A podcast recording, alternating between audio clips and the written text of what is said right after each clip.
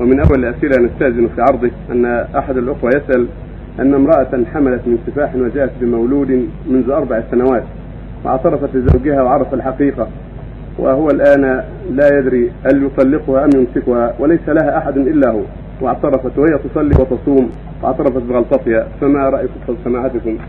عليها أن تحسن إلى هذا الطفل وتربيه لعل الله يهديه وينفع به بعد ذلك والإثم على من فعل الزنا لا عليه. وأما الإثم على من فعل الزنا من الزاني والمرأة عليهما هما هما أصحاب الإثم نسأل الله السلامة.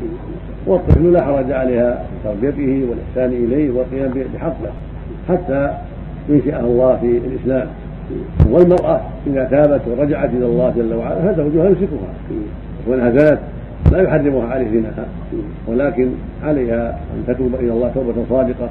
وعليها أن ترجع عن هذا الباطل وأن تتحفظ بعد ذلك وعلى زوجها أن يلاحظها وأن يعتني بها وان يحرص على أسباب حفظها وسلامتها ونجاتها من هذا الشيء ولا حرج عليه بقائها.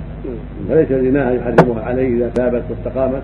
أما إذا كان يتهمها ويظن أنها على أنها تخونه فلا خير في بقائها لكن ما دامت أظهرت التوبة وظن بها ظنا حسن وظهر منها ما يدل على رجوعها إلى الصواب والحق والهدى فلا أن يستر عليها ولا يبين هذا الشيء بل يكون بينه وبينها فقط وأن يحسن إليها بالنصيحه والتوجيه والإرشاد والتحليل العودة إلى ما حرم الله عليها والله يتوب على التائبين سبحانه